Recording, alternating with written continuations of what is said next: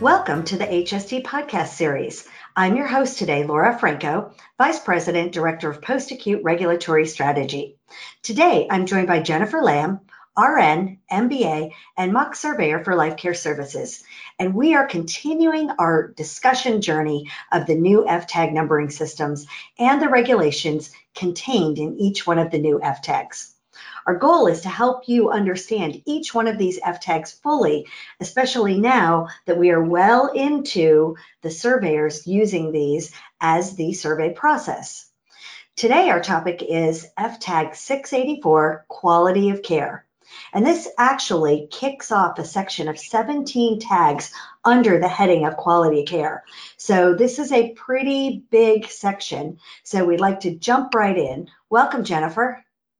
Thank you, Laura. It's good to be back and here to assist our listeners in understanding those F tags and how to avoid a deficiency. Super, super. Um, why don't you just take a quick minute and recap for our listeners what they can expect from this series of podcasts that we've been doing? Sure. Um, what we have been doing is covering one F tag per podcast to explain the 49 tags identified as substandard quality of care. And substandard quality of care is defined by CMS as having more than one deficiency related to participation requirements under resident behavior and facility practices, quality of life, and quality of care that constitute either immediate jeopardy to resident health and safety, a pattern of or widespread actual harm that is not immediate jeopardy, or a widespread potential for more than minimal harm, but less than immediate jeopardy with no actual harm. Um, we are using the State Operations Manual, or SOM, Appendix PP, the Guidance to Surveyors for Long-Term Care Facilities, in order to provide for you the same information that your state surveyors use when they come in to do the state survey. And we feel it's the best tool to learn as much as the surveyor and to be prepared for your state survey. And as always, uh, Laura and I would advise you to download and follow along to get the most complete information. Thanks, Jennifer. So let's jump right in and look at FTAG 684. We knew this formally as FTAG 309, and it's clear that quality of care has really been pulled out of the old FTAG 309 and made into its very own tag, which is the new F684. So F309 used to encompass quality of life, pain management, and dialysis. Now each one of those areas has their own FTAG number. And F684 is really a long regulation, and it's due to so many areas being covered, such as care plans, hospice, palliative care, and other care areas. So, Jennifer, let's start by defining this new tag, F684. Okay. Um, F684 says quality of care is a fundamental principle that applies to all treatment and care provided to facility residents. Based on the comprehensive assessment of a resident, the facility must ensure that residents receive treatment and care in accordance with professional standards of practice, the comprehensive person-centered care plan, and the resident's choices, including but not limited to the following. Hospice care, palliative care, terminal illness, non-pressure related skin ulcers and wounds, and for any concerns which have caused or have a potential to cause a negative outcome to the resident's physical, mental, or psychosocial health or well-being that is not specifically addressed by any other tag. Well, um, by hearing that, it seems that it covers everything that's not covered elsewhere. So I would kind of define this as a catch all for any care that doesn't have its own specific tag. Yes, absolutely. That sums it up really well, Laura. well, you know, in reading through the regulation, the intent of 684 is to ensure that facilities identify and provide needed care and services that are resident centered and in accordance with the resident's preferences, goals for care, and professional standards of practice that will meet each resident's mental, physical, and psychosocial needs. Exactly. And it isn't enough to simply make decisions about what we feel is best for the resident. The resident or the resident's representative must be involved in the planning of care to ensure that it does meet the resident's needs while adhering to their preferences. Well, that's really important because this ties in that whole resident centered um, process and that whole resident centered culture. But when I look at the SOM, it talks about the highest practical physical, mental, and psychosocial well being. So, what does that mean? Well, highest practicable physical, mental, and psychosocial well-being is defined as the highest possible level of functioning and well-being limited by the individual's recognized pathology and normal aging process.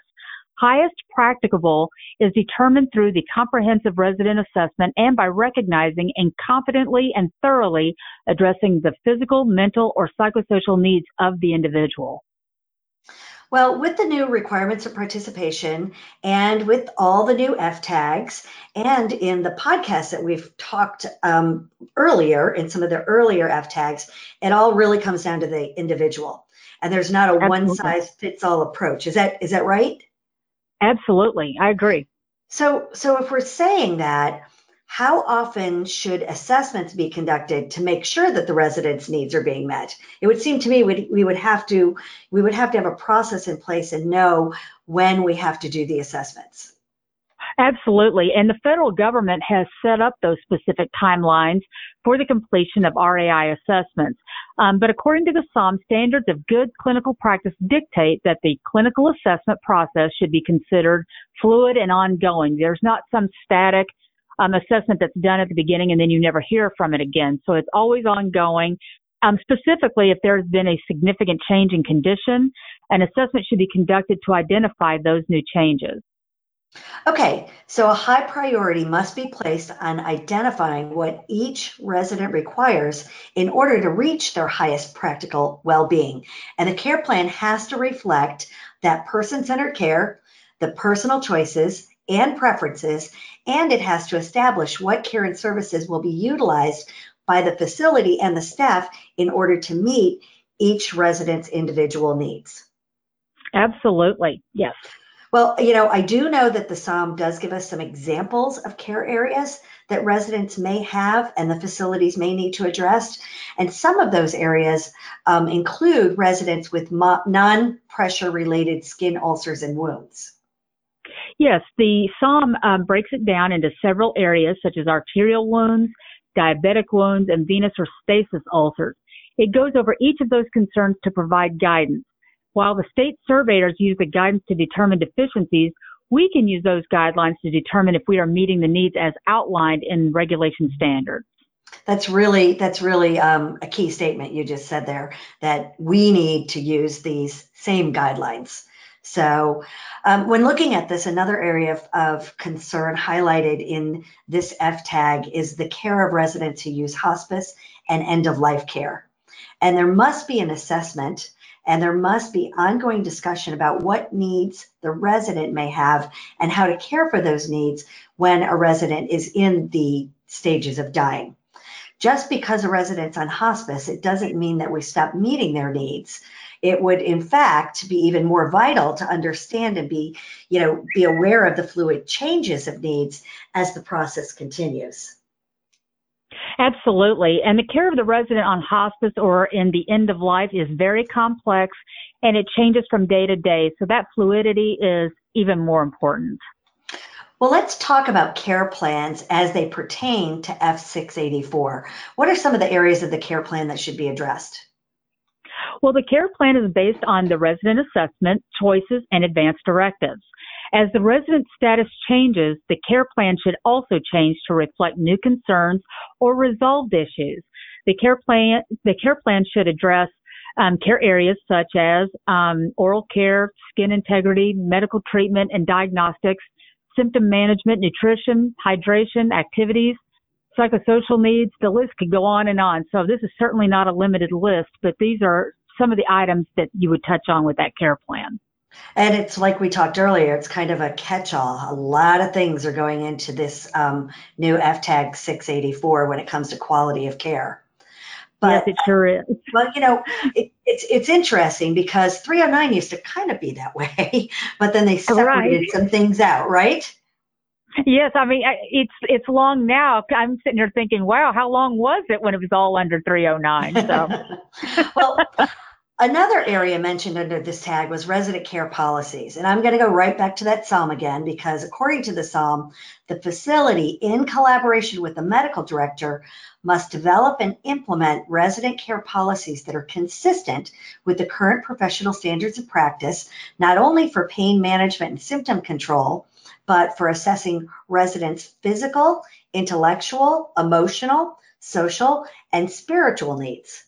In addition, if the facility has a written agreement with a Medicare certified hospice, the policies must identify the ongoing collaboration and communication process established by the nursing home and the hospice. Yes, and um, one of the things that surveyors will ask for is the agreements between the facility and the hospice providers. It's one of the first things they ask for. Um, hospice care and services are based upon a written agreement between the facility and the Medicare certified hospice. A resident at the end of life may choose to elect the Medicare hospice benefit, or they may choose to continue to receive the care and services provided by the facility. The resident considering election of the hospice benefit must meet the hospice eligibility requirements. Well, and those requirements say that the individual must be entitled to Part A of Medicare and certified as terminally ill. Terminally ill means that the individual has a medical prognosis that his or her life expectancy is six months or less if the illness runs its normal course. Absolutely. And it should also be noted that facilities are not required to offer hospice services. Um, if a resident chooses to have hospice services and a facility does not have a hospice agreement, the facility should assist the resident with transferring to a facility or appropriate setting where hospice is provided, or the facility may at that time enter into an agreement with a hospice provider. And it should be further noted, Jen, that just because a resident elects to have hospice service, it doesn't mean in any way to negate the facility's responsibility per, for providing care that's not related to the hospice. You know, for example, the facility still has to provide 24 hour room and board to meet the personal and nursing needs of the individual. The resident is never to experience any lack of service of care just because they have hospice services. And what when we're when you know we're looking at that statement saying that the resident should never experience any lack of services or care, what types of things should be found in the hospice agreement versus what the community health center is providing? Well, the hospice agreement with the facility should show what care is provided and it should show what should occur should there be a difference in resident care issues? Um, how should they resolve those issues? The facility and hospice service provider should have a collaborative care plan in place to make sure that all of the needs of the resident are addressed and to make sure that each entity knows what areas they have responsibility for and how to best address any issues that come up, any care clashes, basically. So I think that's a really good um, that's a really good overview. But just for our listeners, so they know, the SOM goes into really great detail about what the agreement must address. And so Jennifer and I would both encourage our listeners to look at that section of the SOM for some pretty specific information. I think it's really, really important, especially when we're looking at a tag under quality of care. Yeah, I absolutely agree, Laura. There is so much information to sort through concerning hospice care. And, and as you pointed out, um, F684 is lengthy. And so we couldn't cover um, all of the information that could be found in that tag. So we absolutely encourage you to look it up. Okay. Okay. So, um, so Jennifer, like we've done in the past, um, tell our listeners what the surveyors will look at when they're trying to determine whether or not the facility is in compliance with FTAG 684? Well, Laura, the surveyors will review the most comprehensive assessments, comprehensive care plans, and orders to determine whether or not the facility has identified and addressed concerns or resident care needs. If a resident has not been in the facility for more than 14 days, the surveyors will audit the baseline care plan, which should be completed within 48 hours. And this will be to determine if the facility is providing appropriate care and services based on admission information. Once the surveyors have this information, it guides them in what to observe and what questions they may ask in interviews. So, what are the key components of non-compliance? Well, to to um, cite deficient practice at F684, the surveyor's investigation will generally show that the facility failed to do any one of the following. Um, if they fail to provide needed care or services, resulting in an actual or potential decline in one or more residents' physical, mental, and or psychosocial well-being. Uh, failure to provide needed care or services or to manage symptoms, resulting in one or more residents' failure to improve and or attain their highest practicable physical, mental, and or psychosocial well-being. Um, failure to recognize and or assess risk factors placing the resident at risk for specific conditions and or problems. Um, and also failure to implement resident directed care and treatment consistent with the resident's comprehensive assessment and care plan, preferences, choices, rights, advance directives if they have any, and if applicable according to their state laws. Um, if it fails to address their goals, physician orders, professional standards of practice, causing a negative outcome or placing the resident at risk for specific conditions and or problems. If it failed to monitor, evaluate uh, the resident's response to interventions and or revise the in- interventions as appropriate, if this causes a negative outcome or if it places the resident at risk for specific conditions and or problems, it could be a citation. And then lastly, um, if they fail to inform and educate the resident who decides to decline care about the risks and benefits of such declination and offer alternative care options and take steps to minimize further decline causing a negative outcome or placing the resident at risk for specific conditions and or problems. Again, a lot of information included in this tag. And again, Absolutely. yeah, and again, back to that SOM, Jennifer, because that it's really, really important, um, especially with this tag. Probably, I, I don't want to say it's more important with this tag than any we've reviewed, but this one seems pretty significant that our listeners should um, actually review this section of the SOM because it really also um, gives examples of different severity levels of noncompliance. And so our listeners can really understand what constitutes a level one, a level two, a level three, um, or even a level four. Absolutely. And it's just a great idea to pull it up and learn each tag and what the surveyors may be looking for and where it may fall in those severity levels. Wonderful. Well, Jennifer, I want to thank you for joining us today. And I would like to thank all of our listeners as we continue our uh, podcast outlining the new F tags and the added regulations under the uh, requirements of participation. I hope everyone found our discussion on 684 to be beneficial and that you all will continue to join us as we continue our journey through the 49 potential substandard quality of care F tags in the coming weeks. So, Jennifer, I look forward to our next discussion. Thank you, Laura. I do too. I look forward to our next podcast. And next time we'll talk about F685 treatment and devices to maintain hearing and vision. Wonderful. That's all we have today. Thank you for joining us. Legal disclaimer. Life Care Services LLC is not engaged in rendering legal advice. Therefore, any information provided in this podcast, although intended to be correct, is also not intended to replace or supersede the advice of your legal counsel. Also, thank you to Ben Sounds for the music provided in this podcast.